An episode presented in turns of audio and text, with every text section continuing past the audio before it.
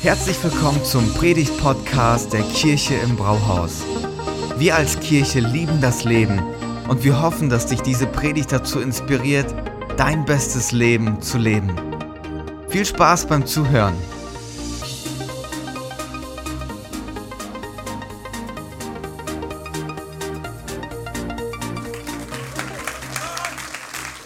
Einen wunderschönen guten Morgen und herzlich willkommen hier in der Kirche im Brauhaus.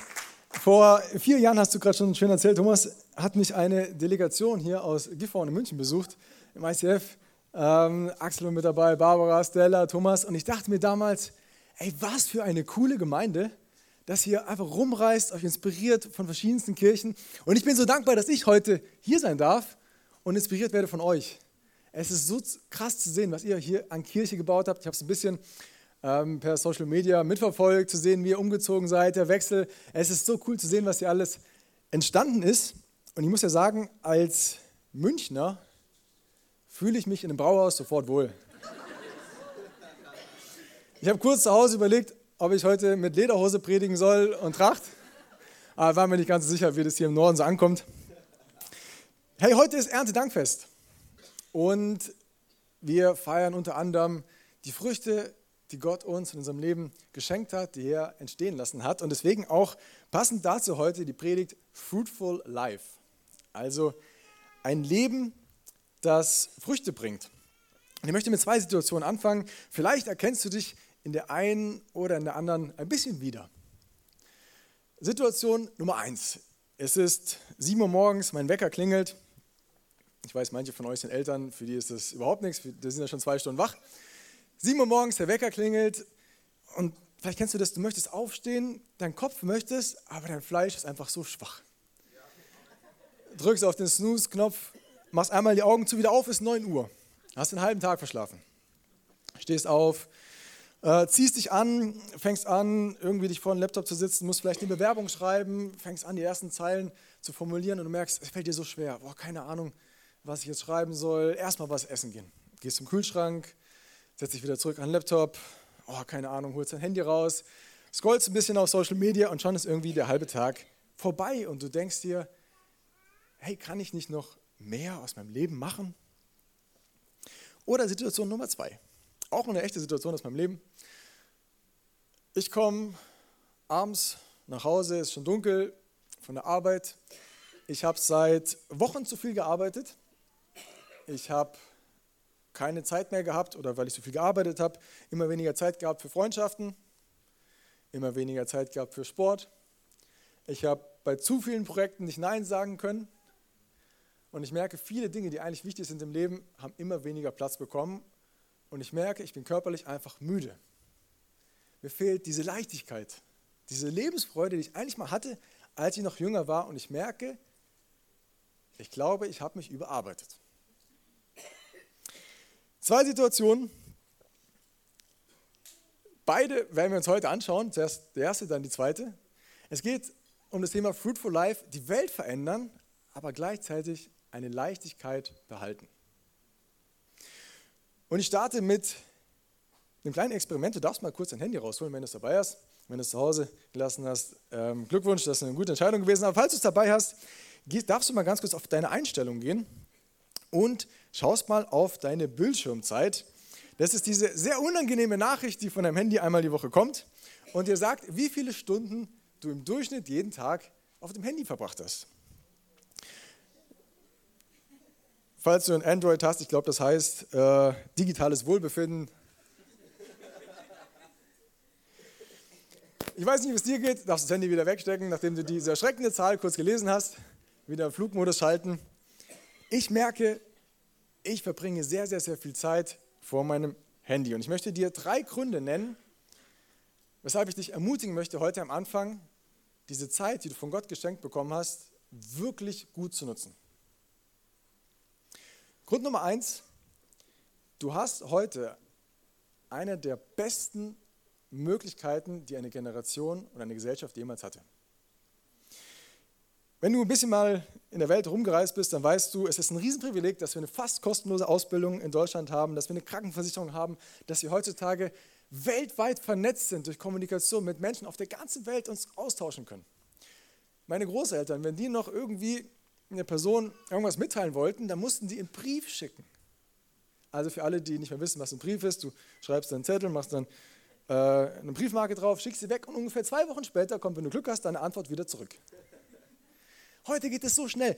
Ähm, meine Eltern, als die so alt waren wie ich, wenn die irgendeine Information haben wollten, dann mussten die in die Bibliothek fahren. Das kannst du dir gar nicht vorstellen heutzutage. Also da sind die erstmal in die nächste Stadt gefahren, sind da in diese Bibliothek, haben da irgendein Buch rausgesucht und wenn sie Glück hatten und da drei Bücher durchgelesen haben, haben sie die Informationen gefunden, die sie haben wollten. Wir haben heute unfassbare Möglichkeiten und hier ein Zitat von Barack Obama, der äh, neulich in Großbritannien zu unserer Generation gesprochen hat, der sagt, wehrt euch gegen die Ansicht, dass wir von Mächten umgeben sind, die wir nicht kontrollieren können. Noch nie zuvor gab es bessere Mittel, etwas zu verändern, um ein besseres Großbritannien, ein besseres Europa, eine bessere Welt zu bauen. Eure Möglichkeiten, diese Welt zu gestalten, sind unübertroffen. Es ist ein Riesengeschenk in der Zeit, in der wir gerade leben dürfen, zu leben. Grund Nummer zwei. Du kannst mehr, als du denkst. Ich habe neulich mich mit ein paar sehr schlauen Leuten aus unserer Kirche unterhalten und es ging um weltpolitische Themen. Und vielleicht kennst du das, du hörst da so zu und irgendwie fühlst du dich richtig dumm. Die haben so viel Wissen und äh, drücken sich so gut aus und du hast das Gefühl, du kannst einfach nichts. Und ich möchte dich deswegen heute jetzt eine ganz kleine Reise zurücknehmen, eine Zeitreise in deine Geburt und dir zeigen, dass du eigentlich einen Körper der Superlative hast. Wir sehen ein kleines Video von unserer Geburt und mit ein paar Fakten. Bei deiner Geburt entsteht ein Gehirn, das eine Datenmenge von 10 Milliarden Rechenoperationen pro Sekunde verarbeiten kann. Dein Körper besteht aus 100 Billionen mikroskopisch kleinen Einzelteilen, die fantastisch aufeinander abgestimmt und eingespielt sind. Du bist im Besitz eines Systems, mit fast grenzenlosen Lernmöglichkeiten, mit Vorstellungskraft und Kreativität. In anderen Worten zusammengefasst, Gott hat dich dafür ausgestattet, einen Unterschied auf dieser Erde zu machen. Und damit komme ich zu Grund Nummer drei. Die Welt braucht dich. Egal wie alt du bist. Diese Welt braucht dich. Ich habe mit ähm, vielen Menschen mich über das Thema unterhalten und als ich mit vielen Leuten in der Generation von meinen Großeltern gesprochen habe, so um diese Frage, so was ist eigentlich wichtig im Leben, worum geht es wirklich und äh, was ist wichtig bei der Berufswahl und so weiter, da kam ganz oft äh, dieser Aspekt der Sicherheit vor. Und meine Großeltern sind in einer ganz anderen Zeit groß geworden. Jetzt, wenn ich mit meinen Eltern mich unterhalte oder mit Leuten aus der Zeit meiner Eltern, da kam dann ganz oft dieses Thema Leistungsdenken vor, also dieses Karriere machen, Leistungsdenken. Und wenn ich jetzt heute mit den Leuten aus meiner Generation oder den heutigen Studenten mich austausche und sie frage, hey, was ist wirklich wichtig im Leben? Dann sagen sie ganz oft, hey, ich will glücklich sein. Und das ist natürlich ähm, großartig, dass wir heute wissen, hey, es geht nicht nur um Karriere, es geht äh, nicht nur darum, möglichst viel Erfolg zu haben, sondern es ist wichtig, dass wir glücklich sind. Und ich möchte dich aber heute Morgen mit einer provokanten Aussage herausfordern, weil ich glaube, dass du mehr kannst, als nur glücklich zu sein. Ich glaube, du kannst mehr als nur um die Welt zu reisen, ähm, jeden Tag zu surfen auf einer Insel, ähm, den ganzen Tag irgendwelche coolen Videos für Social Media aufzunehmen. Äh, ich habe dir mal ein Bild mitgebracht von Martin Luther King. Hast du hoffentlich schon mal irgendwo früher oder später von ihm gehört. Nehmen wir mal an, er hätte in unserem Alter gesagt, mein größtes Ziel im Leben ist, glücklich zu werden. Nehmen wir an, er hätte gesagt, mein größtes Ziel ist, ein schönes Haus zu haben, einen schönen Garten, wo ich mich dann jeden Tag um meine Blumen kümmern kann, gemütlich im Liegestuhl eine Zigarre zu rauchen, vielleicht ein bisschen um die Welt zu reisen und ein paar Videos für Social Media aufzunehmen. Ich bin dankbar, dass es nicht so war. Ich bin dankbar, dass es unzählige Leute wie Martin Luther King, Sophie Scholl, Dietrich Bonhoeffer, unser deutscher Martin Luther gab, die gesagt haben, hey, ich habe ein größeres Ziel. Ich möchte mich von den Bedürfnissen, von den Problemen, von den Needs in meinem Umfeld möchte ich mich bewegen lassen. Ich möchte mich von Gott gebrauchen lassen, einen Unterschied zu machen. Und das bedeutet, das darf mich auch etwas kosten. Jetzt Luther in dem Fall, er hat sich dafür eingesetzt, ähm, Rassismus zu bekämpfen. Und es hat ihn einiges gekostet. Es war nicht immer leicht für seine Familie. Es war nicht immer leicht für seine äh, Ehe.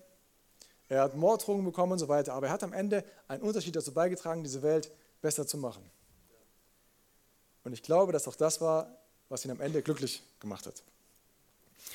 Jetzt ist es vielleicht in deinem Beispiel nicht das Thema Rassismus in deinem Umfeld, aber es gibt so viele andere Themen, wo wir Menschen brauchen, wo wir dich brauchen. Als Inspiration siehst du hier einen kleinen Videoclip mit ein paar Beispielen.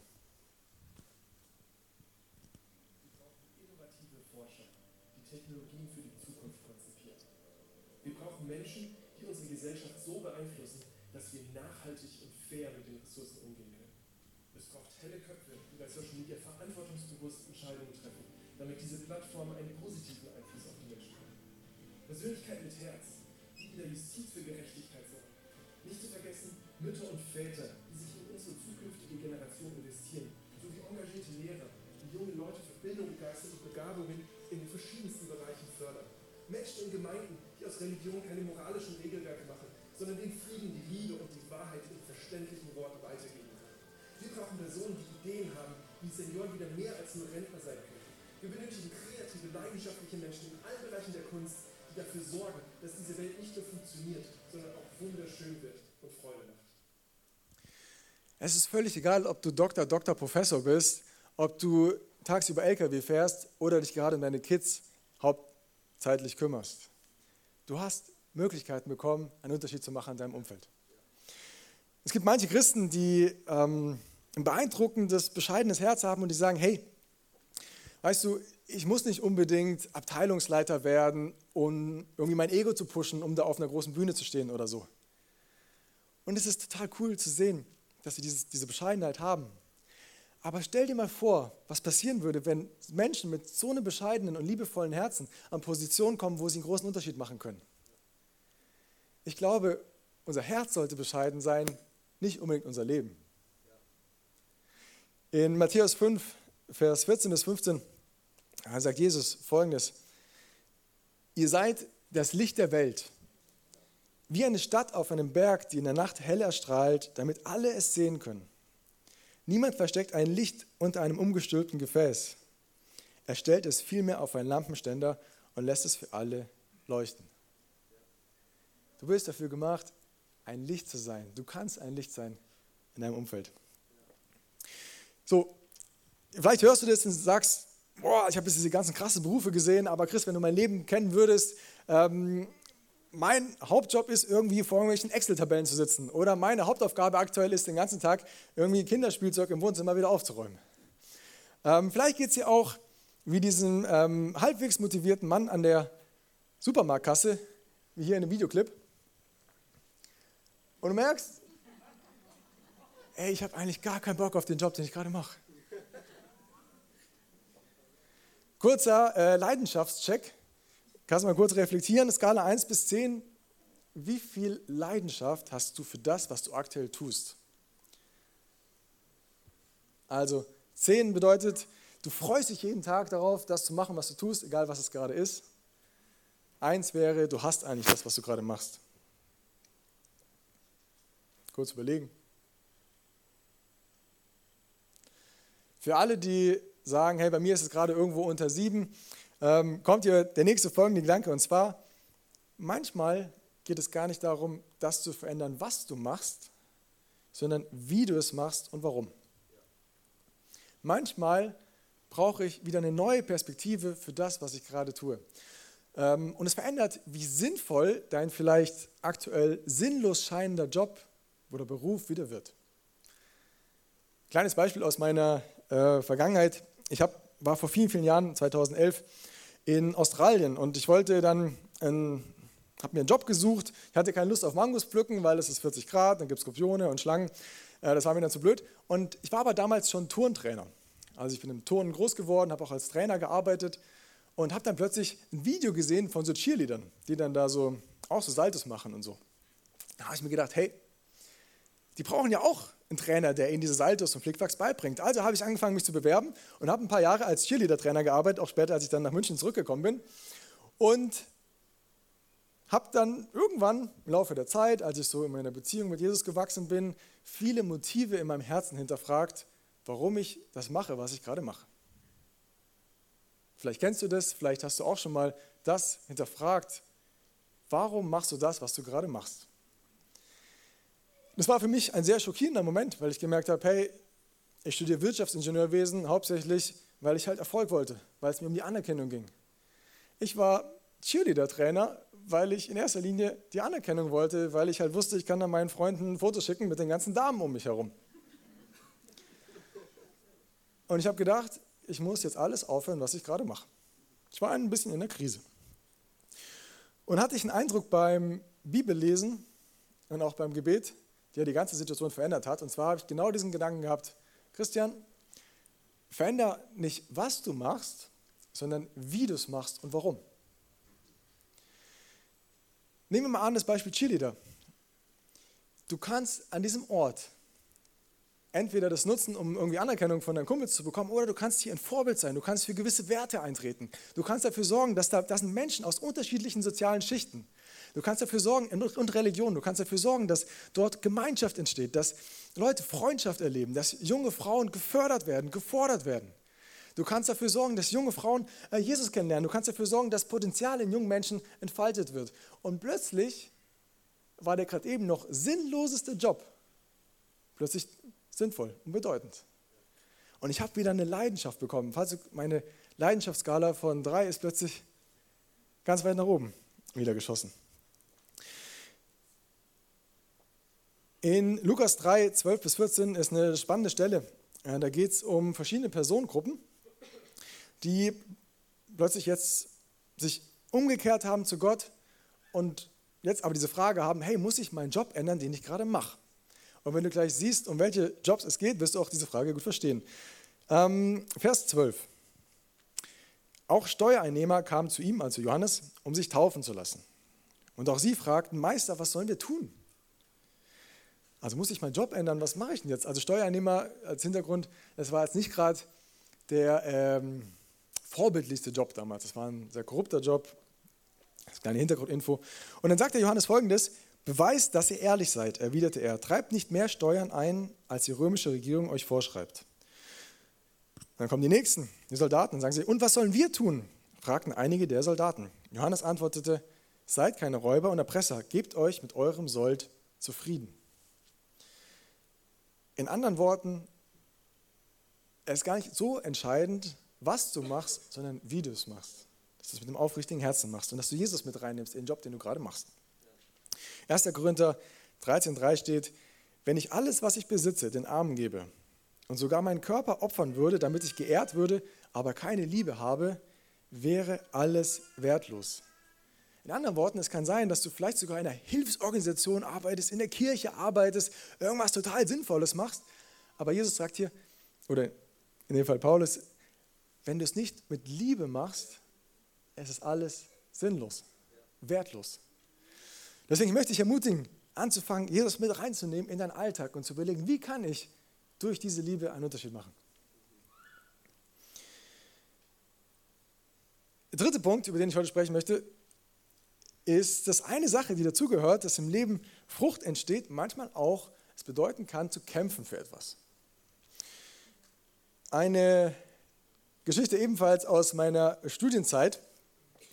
Ich habe überlegt, was ich jetzt so dieses Jahr alles machen kann.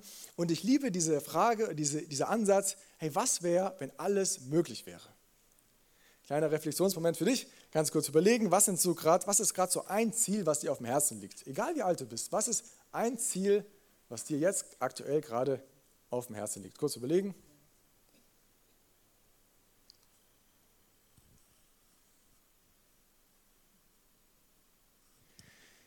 In meinem Fall habe ich so eine Studienjahr angeguckt und habe mir gedacht, hey, ich würde so gerne mal nach New York für ein Auslandssemester. Das Problem war, ich war jetzt nicht der Einserschüler. Äh, mein Englisch war auch under all pick, sagt man bei uns. Ähm, meine mein Bankkonto war jetzt auch nicht so voll, dass ich mir die teuren Studiengebühren dort leisten konnte. Aber ich habe gedacht, hey, ich will es zumindest mal versuchen. Da habe ich angefangen, mich zu bewerben. Du brauchst da Referenzschreiben auf Englisch von Professoren. Du musst deinen Lebenslauf ins Englische übersetzen. Brauchst ein richtig gutes Anschreiben. Ähm, habe alles zusammengesammelt, alles abgeschickt. Und dann, paar Wochen später, kommt die erste Absage, die zweite Absage und auch von der dritten Uni in New York eine Absage. Ganz so leicht wollte ich mich nicht unterkriegen lassen, also habe ich es nochmal versucht. Wieder. Referenzschreiben, äh, Bewerbungsschreiben auf Englisch, noch ein bisschen besser gemacht. Ähm, Lebenslauf übersetzt, nochmal noch ein bisschen besserer äh, Sprachtest. Alles wieder abgeschickt und ein paar Wochen wieder eine Absage bekommen. Von der ersten Uni, von der zweiten Uni, von der dritten Uni. Und das ist so ein ganz spannender Moment, gerade für uns Christen. Ähm, vielleicht kennst du das, da kommt plötzlich so diese Frage, wenn du was vorhast, was dir vorgenommen hast, ein Ziel hast und es klappt nicht gleich und plötzlich kommt diese Frage, vielleicht ist es nicht Gottes Wille. Hast du schon mal diese Frage gestellt? Vielleicht ist es nicht Gottes Wille? Bei mir kam die Frage immer dann, wenn was nicht geklappt hat, wenn eine Tür nicht aufgegangen ist. Und tatsächlich war es so, dass ich das meinen Freunden erzählt habe und sie gesagt haben, hey Christian, vielleicht ist einfach nicht dran, vielleicht ist es ein Zeichen von Gott. Wenn du heute zum ersten Mal da bist und ähm, mit Gott noch nicht kennst, vielleicht sagst du, hey, vielleicht ist es ein Zeichen vom Schicksal. Und es soll einfach nicht sein. Es gibt eine Bibelstelle, ein biblisches Prinzip, was, mich, was mir enorm geholfen hat. Ähm, vielleicht ist es bei dir nicht eine Bewerbung, vielleicht ist es irgendwie, dass du eine neue Ausbildung angefangen hast, ein Studium und du merkst, die ersten Prüfungen sind richtig schwer und du zweifelst, ob das der richtige Weg ist. Vielleicht hast du einen Job angefangen und es ist super herausfordernd. Ähm, vielleicht kämpfst du gerade um eine Beziehung oder Beziehung mit deinem Vater oder irgendjemand.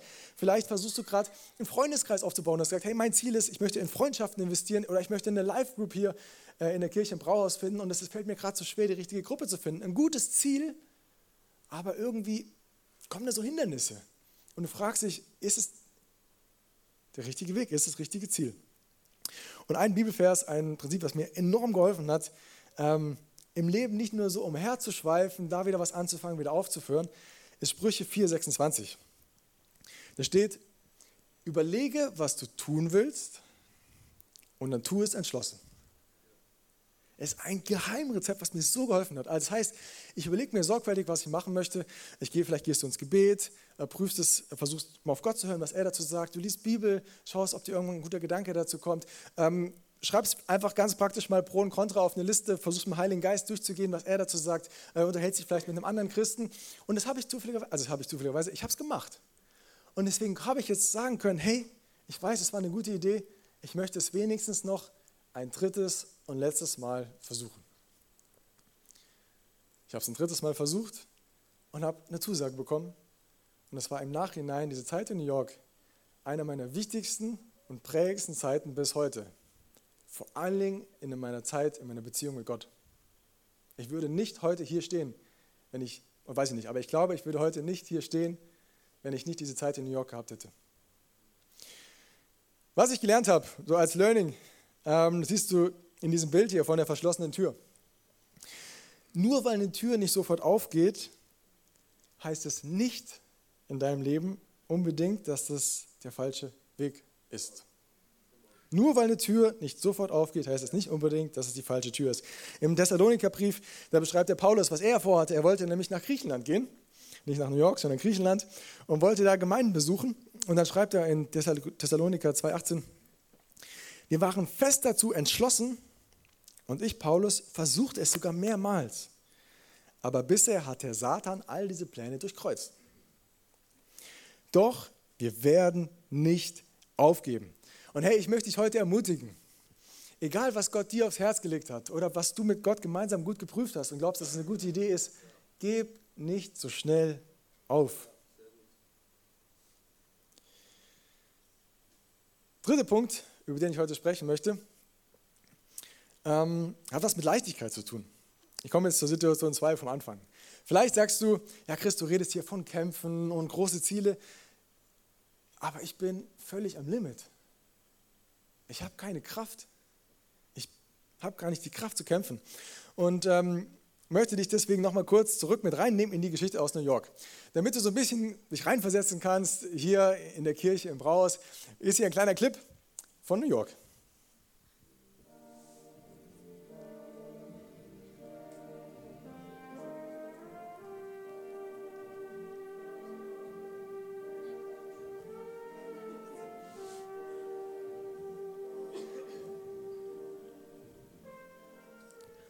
Schön. Gibt leider nicht so viel äh, grüne Flächen wie hier in Gifhorn, aber hat andere Vorteile. Ich war in New York angekommen und ich hatte ganz viele Ziele. Ich wollte ein Praktikum bei einer renommierten Firma machen. Ich wollte dort meine äh, Bachelorarbeit schreiben. Ich wollte im Bereich Entrepreneurship und ähm, in einem Startup Vollgas geben. Ich wollte ähm, Youth Pastor bei einer der größten Kirchen dort vor Ort werden. Habe mir ganz viel vorgenommen und nach ein paar Wochen hatte ich plötzlich einen Eindruck im Gebet, der das ein bisschen auf den Kopf gestellt hat. Christian, gib mal all deine Ziele für ein halbes Jahr auf. Kleine Vorgeschichte, ich habe ein paar Wochen vorher eine Entscheidung getroffen, all in zu gehen. Ich habe gesagt, Jesus, ich möchte dir mein ganzes Leben geben. Warum habe ich das gemacht? Ich habe in meinem Leben über die Jahre hinweg immer wieder gemerkt, dass wenn ich ähm, auf das höre, was Gott mir sagt, er mich viel besser kennt, was mir gut tut. Er weiß, wie ich aufblühe in meinem Leben. Also in der Bibel steht, äh, so viel höher der Himmel über die Erde ragt, so viel höher sind auch seine Gedanken und seine Wege als meine. Und ich wusste, wenn ich 100% aus meinem Leben rausholen möchte, dann macht es absolut Sinn, mein Leben in seine Hand zu legen und sagen, Jesus, führ du mich in meinem Alltag. Und jetzt kam plötzlich dieser Gedanke, den ich natürlich ernst nehmen wollte. Aber es fiel mir super schwer. Ich hatte eine kleine Vorahnung, was Gott vorhatte, nämlich ich hatte das Gefühl, dass er mir jetzt beibringen wollte, in diesem halben Jahr zu lernen, auch glücklich zu sein, ohne Anerkennung und Erfolg. Nach ein paar Wochen kam die zweite Frage, die sehr ähnlich, aber noch schwerer war. Was wäre, wenn du nie wieder etwas erreichen würdest? Und diese Frage möchte ich jetzt an dich zurückgeben. Kurz mal reflektieren. Was wäre, wenn du nie wieder in deinem Leben etwas erreichen würdest? Also einfach nur, du bist halt ein netter Mensch und sonst nichts erreichen. Ich weiß nicht, wie das für dich wäre. Für mich war das super schwer. Ich weiß, wie ich damals noch weinend im Central Park auf einer Bank saß und ich gemerkt habe, wie schwer es mir fällt, diese Sachen aufzugeben. Warum? Ich hatte bis zu diesem Zeitpunkt versucht, durch Erfolg meinem Leben Bedeutung zu geben. Ich habe versucht, durch all diese Sachen, durch diese Anerkennung, irgendwie das Gefühl zu bekommen, dass mein Leben wichtig ist. Das Problem ist, es gibt keinen Erfolg auf dieser Welt, egal was du in deinem Leben erreichen wirst, der groß genug ist, diese tiefe Sehnsucht, dieses tiefe Loch in dir wirklich zu füllen, diese Sehnsucht zu stillen. Und in dieser Zeit habe ich den wahrscheinlich wichtigsten ähm, Gedanken auf dieser Reise verstanden. Nämlich, wenn ich Jesus am Kreuz sehe, wenn ich sehe, was er für mich aus Liebe zu mir gemacht hat, freiwillig, dann sehe ich, dass mein Leben bereits 100% bedeutend ist. Also wenn ich sehe, wie, oder wenn ich je mehr du verstehst, wie krass Gott dich liebt, dann irgendwann kommt diese, dieser Gedanke in dein Herz und du verstehst, dass dein Leben zu 100% bedeutend ist. Das hilft dir nicht nur, jegliche Angst vorm Scheitern zu nehmen, weil du weißt, hey, selbst wenn alles schief geht, alles, was du dir gerade vorgenommen hast, du weißt, du bist bedeutend, du bist in Gottes Händen. Es hilft dir, mutig Sachen auszuprobieren und vor allen Dingen ist es wie ein Fundament. Es ist ein Fundament und hier aber nicht aufzuhören, sondern da kannst du dann starten und in der Leichtigkeit anzufangen, dein Umfeld zu verändern. Ein ganz praktisches Beispiel von heute. Ich liebe es, in der Arbeit Gas zu geben. Aber ich mache auch ganz frech abends Feierabend. Warum kann ich das, auch wenn eigentlich so viele wichtige Sachen gerade anstehen? Weil ich nicht mehr durch das definiert werde, was ich tue. Meine Arbeit, mein Erfolg, vielleicht auch die Kinder, wie gut die heranwachsen, definiert nicht mehr meinen Wert. Ich möchte abschließen mit dem Bild vom Weinstock aus Johannes 15, Vers 4 bis 5. Es ist einer der Schlüsselprinzipien für mich heute und es ist mein Hauptfokus im Alltag. Nämlich, es hält hier folgendes: Bleibt in mir und ich werde in euch bleiben. Denn eine Rebe kann keine Frucht tragen, wenn sie vom Weinstock abgetrennt wird. Und auch ihr könnt nicht, wenn ihr von mir getrennt seid, Frucht hervorbringen. Ich bin der Weinstock und ihr seid die Reben. Wer in mir bleibt und ich in ihm, wird viel Frucht bringen. denn getrennt von mir könnt ihr nichts tun.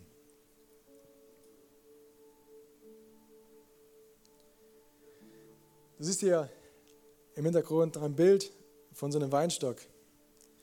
Mein einziger Fokus ist heute genau das, darauf zu achten, dass ich verbunden bleibe mit Jesus.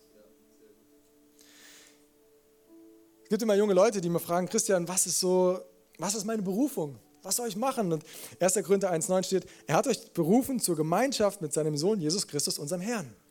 Das ist mein Fokus. Berufen, also ich bin dazu berufen, verbunden zu bleiben mit Jesus. Und ich sage dir, warum es mein Leben völlig verändert hat. Dieses Verbundensein mit Jesus sind die Momente, wo ich immer wieder aufgefüllt werde mit seiner Liebe. Weil sind wir mal ganz ehrlich, immer liebevoll zu sein zu meinen Kindern, die sich nicht bedanken, die mich vielleicht anschreien, ist nicht einfach. Wenn du einen Job hast, so wie dieser Mann an der Supermarktkasse, wo die Leute nicht nett sind den ganzen Tag zu dir, da liebevoll zu sein. Wenn du in einem, Umf in einem Berufsumfeld bist, wo du vielleicht einen cholerischen Chef hast, wo du schlecht gelaunte Mitarbeiter hast oder Kollegen hast, da immer wieder liebevoll zu sein, Tag für Tag und Licht sein zu können, schaffst du aus eigener Kraft nicht. Du brauchst diese Verbundenheit mit Jesus, immer wieder aufgefüllt zu werden mit seiner Liebe, zu erleben, zu spüren, wie sehr er dich liebt. Das Zweite ist, dass ich aus eigener Kraft all diese Kämpfe im Alltag nicht kämpfen könnte und ich in dieser Gebetszeit, die ich habe, in dieser Bibellesezeit, was auch immer es ist, was dir hilft, verbunden zu bleiben, immer wieder neu aufgefüllt werde mit Kraft. Und zum Schluss, das ist die Zeit, wo ich all die Weisheit und all die Ideen bekomme, was mir hilft, zum Beispiel zu unterscheiden, ob ich noch mal ein drittes Mal versuchen soll, mich zu bewerben oder schon beim ersten Mal lassen kann, weil Gott bessere Ideen hat. Verbunden zu sein mit Jesus, das ist das Prinzip von Fruitful Life weil dadurch ganz automatisch diese Früchte in deinem Leben entstehen werden. Ich möchte noch beten zum Schluss und einladen, dich aufzustehen. Und ich habe eine Frage, die ich dir mitgeben möchte für diese Gebetszeit, die du einfach in deinem Herzen bewegen kannst. Was hilft dir persönlich, mit Jesus im Alltag verbunden zu bleiben? Vielleicht ist ein konkreter nächster Schritt, dass du sagst, hey, ich möchte Sonntag zu einem Commitment machen. Ich möchte Sonntag wirklich frei halten für hier meine Church, für Gottesdienst im Brauhaus. Vielleicht ist es dran, dass du sagst, hey, mein nächster Schritt ist, was mir hilft, verbunden zu bleiben mit Jesus, ist so eine Live-Group zu haben. Also eine Gruppe, wo ich ehrlich werden kann, wo ich mein Leben teilen kann, wo ich kritische Fragen stellen kann, wo ich mich gemeinsam mit anderen Leuten herausfordern kann, in der Bibel lesen kann. Vielleicht ist es dran, auch so eine Entscheidung zu treffen, all in zu gehen, dich taufen zu lassen. Und wenn du heute zum allerersten Mal hier bist, wenn du bei vielen Sachen noch Fragen hast, möchte ich dich einladen, eine Entscheidung zu treffen, dieses Geschenk vom Kreuz anzunehmen. Zu sagen, das kannst du gleich in eigenen Worten formulieren, während dem Gebet, zu sagen, Jesus, ich danke dir, dass du am Kreuz für alle meine Fehler gestorben bist. Und ich dadurch geschenkt bekommen habe, dass ich mit dir im Alltag verbunden sein darf. Jetzt, in diesem Leben und im Leben in der Ewigkeit.